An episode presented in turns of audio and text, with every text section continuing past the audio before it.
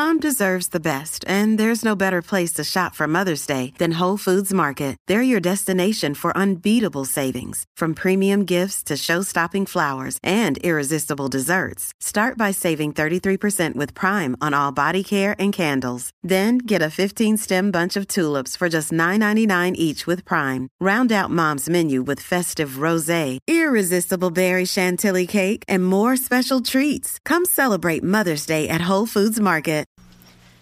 Well, howdy there, Internet people. It's Beau again. So, today we're going to talk about Tucker Carlson, we're going to talk about Dietrich, and we're going to talk about June. I was on Twitter and I saw uh, somebody reach out to Tucker Carlson. And it says, Hey, Tucker Carlson, my mother in law watches your show every night and she is hesitant, understatement, to take the vaccine. Could you please say on air that you have taken it? I believe it would change her mind, and I think this could save her life. Her name is June, if you want to say hi.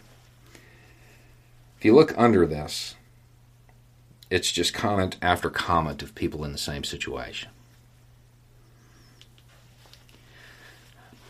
I got a feeling Tucker's not going to get on air and uh, admit he's taken a vaccine. So let me give this a shot.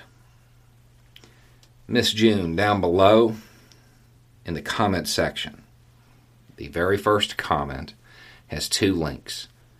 The first link is to a video. It's a short video, it's kind of funny, and uh, it's going over two maps. The first map is the 2020 election and it shows who won which state by how much. The second map that they talk about, well, that's vaccination rates. And this weird thing happens.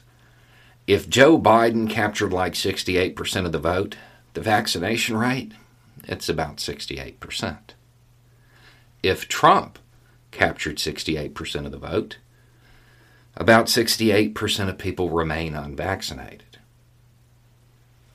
It shows that it's purely political. It is a political divide. It's not one about medicine, it's political. So, how did we end up here? How did this happen? When this first started, Trump didn't think it was going to be a big deal. And that's okay. A whole lot of people didn't. The second link down there, that's my first video on the topic. Summarizing, ah, don't even worry about this. We have like teams of people who specialize in stopping stuff like this. Y'all chill out. It's basically what the video says. The difference is I don't have a problem admitting I'm wrong. Trump does. He downplayed it. And this isn't me saying that, it's him saying that. He told Bob Woodward that. He said he was trying to downplay it. And when he did that, the media networks that cater to conservatives, well, they followed his lead. They downplayed it as well. And that's why we have that political divide, because we're, we're in echo chambers now. And they don't want to admit they were wrong either. The people on these news shows today, they are not like the people from Bob Woodward's generation. They don't issue corrections or retractions. They don't admit they were wrong. They try to twist whatever it was they said at the time to make it seem accurate today. They're going to continue to lean into this. But that map, it shows that it's purely political. It's not, it's not a, a medical thing. It's politics. And it all boils down to not wanting to admit that they were wrong. It's, it's really that simple. Now, if you have questions about the vaccine, if you have questions about medicine in general, my advice is don't take any advice from people on a screen, myself included. Talk to your doctor. Call your doctor. Better yet, call call your doctor's nurse because, and that's not a slight against doctors, it's nurses do a lot of patient education. They are better ex- at explaining stuff. Talk to them and see what they have to say. And if you don't have medical professionals that you feel comfortable talking to, have Dietrich reach out. I will put you on the phone with a woman who ran a COVID ward.